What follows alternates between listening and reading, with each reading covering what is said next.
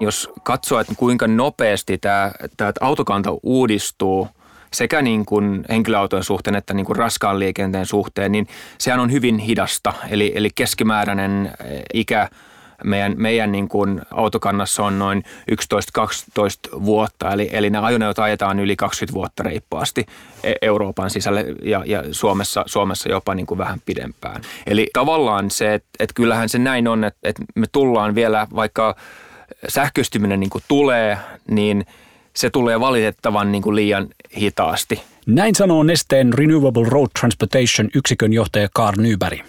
Rakkaat kuulijat, tervetuloa kuuntelemaan älyradiota. Ihmiskunta liikkuu yhä enemmän.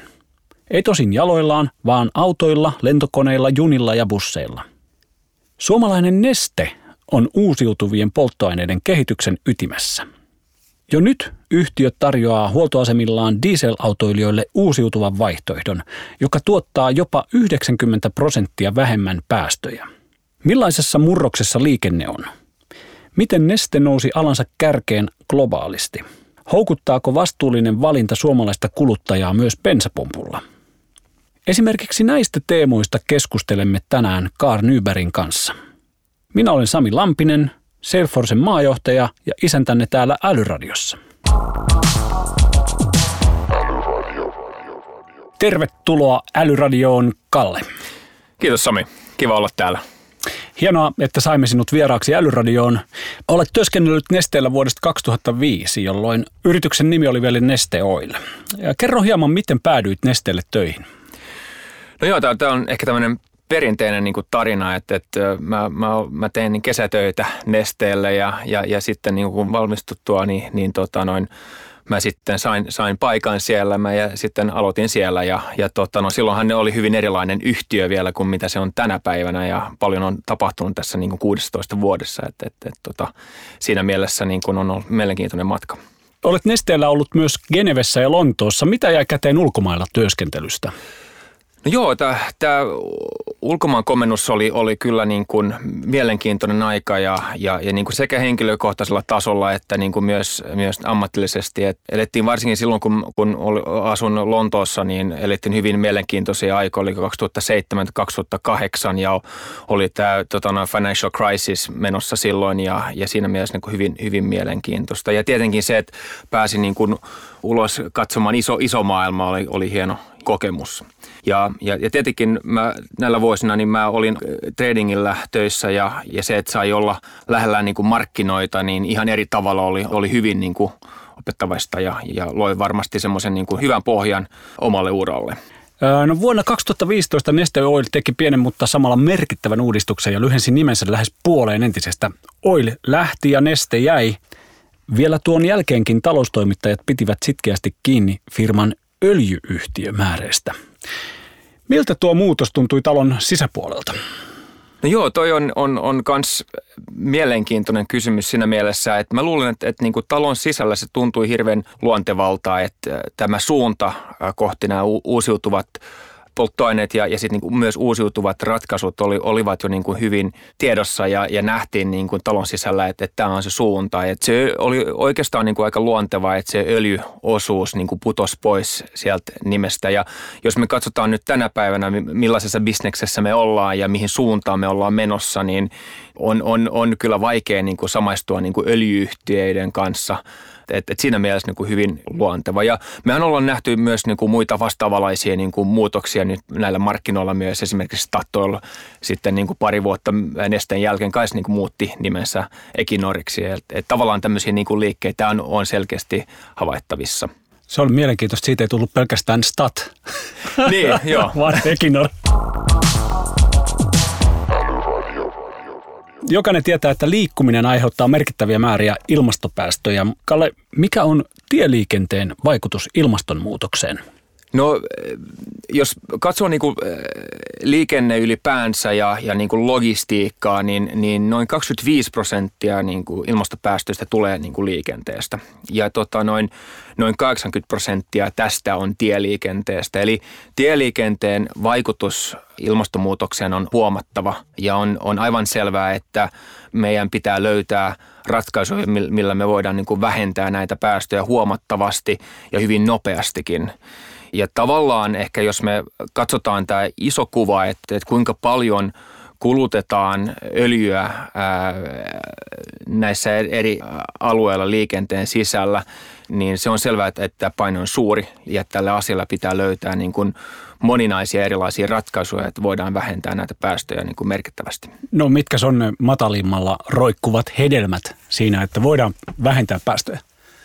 No sanoisin, että biopolttoaine tietenkin on niin kuin hyvin, hyvin tärkeä osa tässä. Et, et esimerkiksi näillä kehittyneillä biopolttoaineilla, kuten esimerkiksi meidän uusiutuva diesel Neste Mai, niin on, on hyvin tämmöinen nopea tapa ää, saada muutosta aikaiseksi, kun voidaan käyttää jo olemassa olevaa kalustoa, logistiikkaa, ajoneuvot ja, ja, ja vaan vaihtaa polttoaineen tämmöiseen uusiutuvaan vaihtoehtoon. Mutta tietenkin me tarvitaan myös muita ratkaisuja. Me tarvitaan tehostamista liikenteessä, me tarvitaan sähköistymistä ja todennäköisesti tullaan tarvitsemaan vielä muitakin tämmöisiä niin kuin matala hiilipolttoaineita biopolttoaineen lisäksi. Joo. Miten sä näet, että onko vedyllä markkinaa Suomessa jonain päivänä?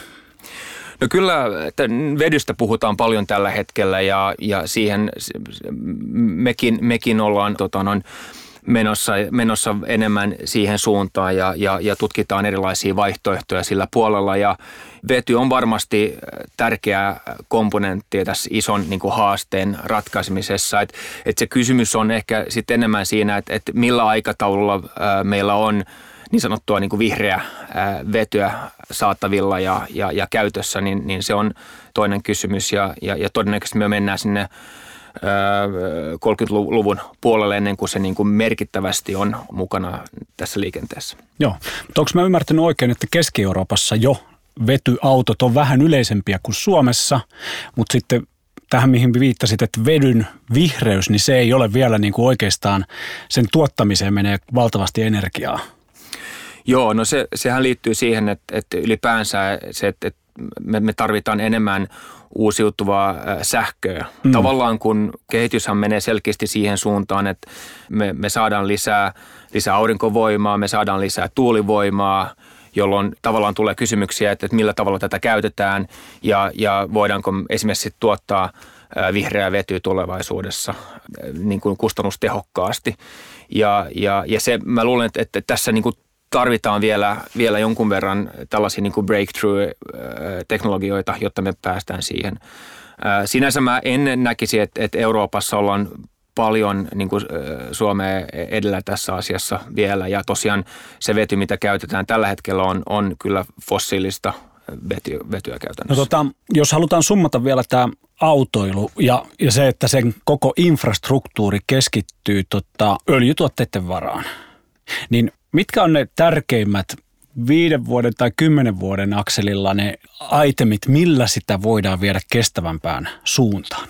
No mä sanoisin näin, että, että tällaiset matalahiiliset polttoaineet, kuten biopolttoaineet, ovat niin kuin tosiaan niin kuin tärkeä komponentti tässä. Mutta tässä voi olla myös, että, että, meillä niin kuin tulevaisuudessa syntyy lisää tämmöisiä matalahiilisiä nestemäisiä polttoaineita. Ja, tavallaan jos katsoo, että kuinka nopeasti tämä autokanta uudistuu sekä niin kuin henkilöautojen suhteen että niin kuin raskaan liikenteen suhteen, niin sehän on hyvin hidasta. Eli, eli keskimääräinen eh, ikä meidän autokannassa on noin 11-12 vuotta, eli, eli ne ajoneuvot ajetaan yli 20 vuotta reippaasti e-, Euroopan sisälle ja, ja Suomessa, Suomessa jopa niin kuin vähän pidempään. Mm-hmm.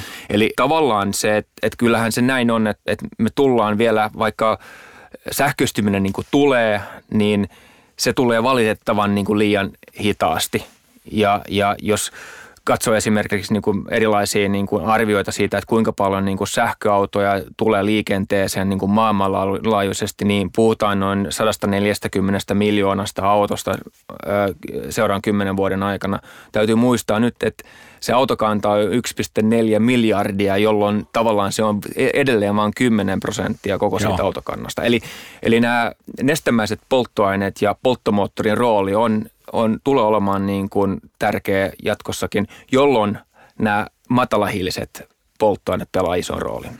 No mitä sitten, kun koko liikkumisen tapamme on murroksessa ja esimerkiksi auton omistaminen ei ole niin monelle enää tärkeää kuin se oli ennen, niin onko Nesteellä joku ennuste sille, että miten me omistamme autoja tulevaisuudessa tai minkälaisia autoja omistamme tai miten me niitä käytämme? No mä arvioisin ehkä itse, että, tämä tulee niin kuin muuttumaan huomattavasti ja me nähdään jo nyt, että äh, nuoremmat sukupolvet tässä ei välttämättä ovat hirveän kiinnostuneet omistamaan autoja. Ja, ja varsinkin taas, äh, jos puhutaan niin kuin kaupungeista, niin, niin, niin se, että me siirrytään kohti tämmöisiä niin kuin smart cities ja erilaisia palveluita, jotka niin kuin voidaan sitten kytkeä siihen, niin, niin auton omistamisen niin kuin tarve on niin kuin, ei ole välttämättä ihan yhtä suuri. Sitten täytyy tietenkin muistaa myös, että meillä on iso maa ja, ja, ja auton omistaminen, jossa taajamien ulkopuolella on aika elinehtoa. Eli jonkin verran kasvukeskuksissa niin sen auton käyttö varmaan tulee muuttumaan ja omistaminen tulee muuttumaan, mutta sitten iso maa ja harvaan asuttu, niin varmaan tulee olemaan aika pitkät perinteet sillä, miten me autoillaan vielä muualla kuin kasvukeskuksissa. Ju, ju, juuri näin. Ja mä luulen, että, että näissä mobility-palveluissa on vielä paljon myös kehitettävää, että, että näitä erilaisia jakamistalouteen perustuvia niin kuin ratkaisuja, esimerkiksi että, että on taloyhtiöissä, on autoja, niin, niin ne varmaan osittain niin kuin palvelee tässä, mutta onko, onko ne riittävän joustavia, että ne oikeasti niin kuin täysin niin kuin muuttaa sen, sen niin kuin tarven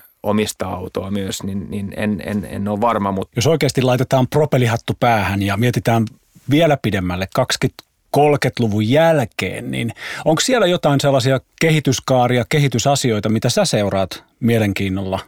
Se, mitä mua kiinnostaa aika paljon, on kyllä nämä itseajatuvat autot. Et se, mä luulen, että se on semmoinen elementti, joka tulee niin kuin sitten aikanaan niin kuin muuttamaan hyvinkin paljon se, että miten me ajatellaan autojen omistamisesta ja miten me liikutaan. Ja, ja tavallaan se, että, että jos katsoo nyt myös niin kuin moottoriteillä, että, että mä asun Porvoossa ja mä ajan tota Espoon ja Porvoon väliin aamuisin ja iltaisin ja, ja jos katsoo niin kuin ne muut autot, jotka siellä liikkuu, niin siellä tyypillisesti on yksi, yksi henkilö per auto, niin, niin varmasti tämä ajattelu tulee muuttumaan sen myötä, kun, kun ja jos nämä itse ajautuvat autot tulevat ja, ja voidaan varmasti niin kuin sitä kautta yhdistää myös tätä komjuuttaamista. Neste on noussut nopeasti pelkästä öljyyhtiöstä kemian innovaatioyritykseksi. Sen keksinnöt ratkovat ihmiskunnan isoja ongelmia. Miten helppoa kuluttajille on myydä esimerkiksi Neste Mai uusiutuvaa diisseliä, joka on kuitenkin hieman tavanomaista kalliimpaa? No, joo, se on ollut kiva huomata, että, että kuinka niin kuin hyvin Neste Mai on otettu vastaan niillä markkinoilla, missä me ollaan, mihin me ollaan tuotu se. Että, että meillähän tällä hetkellä Neste Mai on tarjolla nyt niin kuin Suomen lisäksi Baltiassa, Ruotsissa, Hollannissa sekä Kaliforniassa ja Oregonissa Yhdysvalloissa. Ja tota, vaikka tämä nyt on jonkun verran niin kuin kalliimpi kuin perinteinen diisseli, niin, niin tuntuu, että, että suomalaiset kuitenkin ovat – ilmastotietoisia ja huomattava osa ovat tehneet valinnan äh, mieluummin tankata maa, joka, joka sitten käytännössä voi vähentää päästöjä jopa 90 prosenttia verrattuna fossiiliseen dieseliin. No mistä Mai uusiutuva diesel on tehty? Öö, no tämä NextBettel-teknologia mahdollistaa erittäin laajan valikoiman erilaisia rasvoja ja öljyjä. Ja me ollaan kehittäneet meidän kykyä käyttää niin kuin yhä niin kuin huonolaatuisempia ja, ja, ja tota noin, epäpuhtaita raaka-aineita. Ja tällä hetkellä noin 80 prosenttia meidän raaka-aineista ovat jätteitä ja tähteitä. Eli, eli käytännössä elintarviketeollisuudesta tulevia jätteitä ja tähteitä ja voi, voi olla kyse eläinrasvoista tai käytetystä tämmöisestä niin kuin paistin, paistorasvasta tai, tai erilaisia muita tämmöisiä jäte- ja tähdevirtoja. Onko jotain argumentteja, millä se kuluttaja niin kuin pää käännetään, koska varmaan on niitä, ketkä katsoo sen pelkän hinnan perusteella, mutta millä sitten ihmisiä pikkuhiljaa muutetaan ottamaan mai käyttöön? No mä luulen, että hyvin moni niin kuin miettii tällä hetkellä ylipäänsä se, että mil, esimerkiksi jos sulla on niin kuin auton hankinta edessä, niin okei, millainen auto kannattaisi nyt hankkia? Että onko se, onko se niin kuin hybridi vai sähköauto vai, vai, vai pienellä dieselillä varustettua autoa ja, ja ja, ja tämä Neste Maihan on, on niin kuin keino, miten kuluttaja voi niin kuin muokata tämä esimerkiksi dieselauto sitten niin, että, että, että sillä, sillä kuljetaan niin kuin fossiilisvapaalla polttoaineella ja, ja tosiaan ne ilmastopäästöt ovat ihan eri luokkaa kuin fossiilisella dieselillä. Eli, eli tavallaan se lähtee kyllä siitä halusta kuluttajalla ää, vähentää oma hiili, hiilijalanjälkeä. Eli tiedostava kuluttaja, joka ostaa vaikka käytetyn auton – niin voikin valita sen dieselin sen takia, että hei, mä pystyn tämän uusiutuvan dieselin avulla pitämään ne päästöt kurissa. Ju- juuri näin. Juuri näin. Eli tavallaan ei tarvi välttämättä mennä siihen uuteen sähköautoon tässä vaiheessa vielä. Onko Neste Mai dieseliä äh, helpompi myydä yrityksille vai kuluttajille? No sanoisin näin, että, että ähm, Neste Maihan on ehkä enemmän vielä suunnattu yrityksille, eli, eli äh, raskalle liikenteeseen sekä jos ajatellaan niin bussiliikennettä kaupungeissa, että sitten myös ihan kuljetusliikkeelle, jotka kuljettavat niin kuin eri, eri yhtiöiden sitten niin kuin tuotteita. Ja, mutta mä sanoisin, että, että se tausta kuitenkin siihen, että miksi me nähdään kiinnostusta ää, tässä niin kuin yritysten puolella, se liittyy myös siihen, että, että se paine tulee kuluttajien suunnalta. Eli tavallaan halutaan matalahiilisiä ratkaisuja ja, ja se, se, se pitää sisällään myös sitten niin kuin nämä kuljetukset, jotka ovat huomattava osa ää, päästöistä esimerkiksi eri kuluttajatuotteissa. Niin kuin tässä on todettu, niin Neste rakentaa tulevaisuuttaan vahvasti uusiutuvien polttoaineiden ja kiertotalouden varaan. Ja sitten samaan aikaan öljytuotteet tuovat yhä ison osan liikevaihdosta. Ää, voiko tässä sanoa, että Neste disruptoi omaa bisnestään?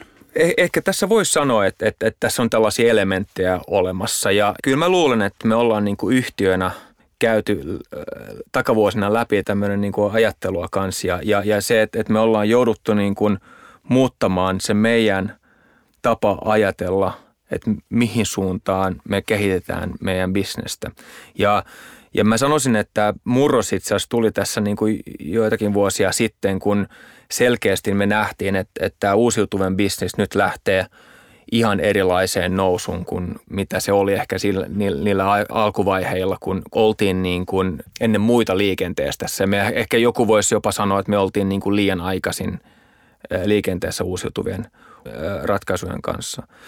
Mutta toisaalta me nähdään myös, että, että kyllä tässä on selkeitä synergioita, että voidaan, voidaan ajaa näitä molempia bisneksiä yhdessä ja luoda myös me, niin kuin lisäarvoa meidän asiakkaille sitä kautta, että me, meillä on niin kuin laajempi portfolio tuotteita ja ratkaisuja, mitä me voidaan tarjoa heille. Onko tämä kestävä kehitys myös hyvää bisnestä nesteelle?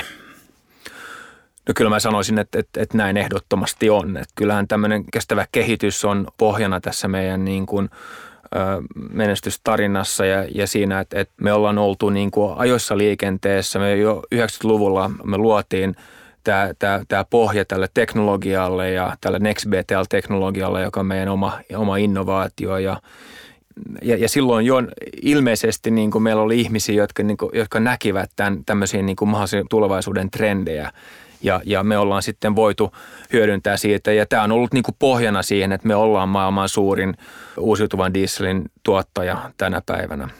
Hyvä. Nyt alkaa olla aika lopetella. Kalle, kerro vielä, miten iso rooli suomalaisella insinöörillä on liikenteen päästöjen vähentämisessä?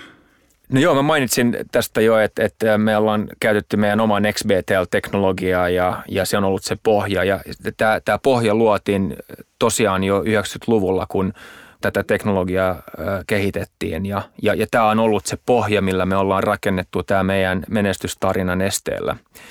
Ja mä sanoisin, että tälle niin kuin tarinalle tulee niin kuin jatkumoa myös tulevaisuudessa. Eli me panostetaan äärimmäisen paljon nyt innovaatioon ja, ja, ja erilaisiin niin kuin matalahiiliratkaisujen kehittämisessä ja, ja siinä, siinä löytyy esimerkkejä kuten tämä Power to X, joka, mihin liittyy myös tämä vihreä vety, mutta myös muita raaka-aineita, mitä me nähdään, me voitaisiin käyttää tulevaisuudessa ää, uusiutuvassa dieselin tuottamisessa. Ja esimerkiksi levä, ää, lignosellulosa, raaka-aineet ja ja myös, myös muita tämmöisiä jätteitä ja tähteitä, mitä me nähdään. Joo, ja näitä kaikkia tutkitaan Suomessa erilaisina niin kuin vaihtoehtoisina energiamuotoina. Ja... Kyllä, että et, mehän ajatellaan tätä niin kuin globaalina bisneksenä, ja, mutta iso osa meidän T&K- ja innovaatiotyöstä tapahtuu täällä Suomessa. Hienoa. Sitten onkin vakiokysymyksemme aika. Mikä sinusta on älykkäintä juuri nyt? Se voi olla idea, palvelu, kirja, ihan mitä tahansa. No mun mielestä tähän on, on yksinkertainen vastaus. Mun mielestä äly, älykkäintä juuri nyt on, on uusiutuva diesel, koska se mahdollistaa sen, että, että voidaan edelleen niin kuin käyttää niin kuin olemassa olevat diesel-ajoneuvot ja silti vähentää päästöjä jopa 90 prosenttia ää, sitä käyttää. Joo. Karl Nyber, iso kiitos haastattelusta. Kiitos Sami. Hauska olla täällä. Seuraavaksi on ekosysteemin äänenvuoro. Elli Pennanen, ole hyvä. Moi Tommi. Kertoisitko kuka olet ja missä työskentelet? Moikka ja kiitos tosi paljon kutsusta. On huippu olla mukana tässä teidän podcastissa. Tosiaan oma nimi on Tommi Mäenpää ja mä tulen Deloitten konsultoinnista, jonka alla mä jo toimin sitten Deloitte Digitalin Suomen maajohtaja. Ja Deloitte Digital tosiaan Deloitten ää, luova digitaalinen konsultaatio. No millaisten työprojektien parissa työskentelet juuri nyt?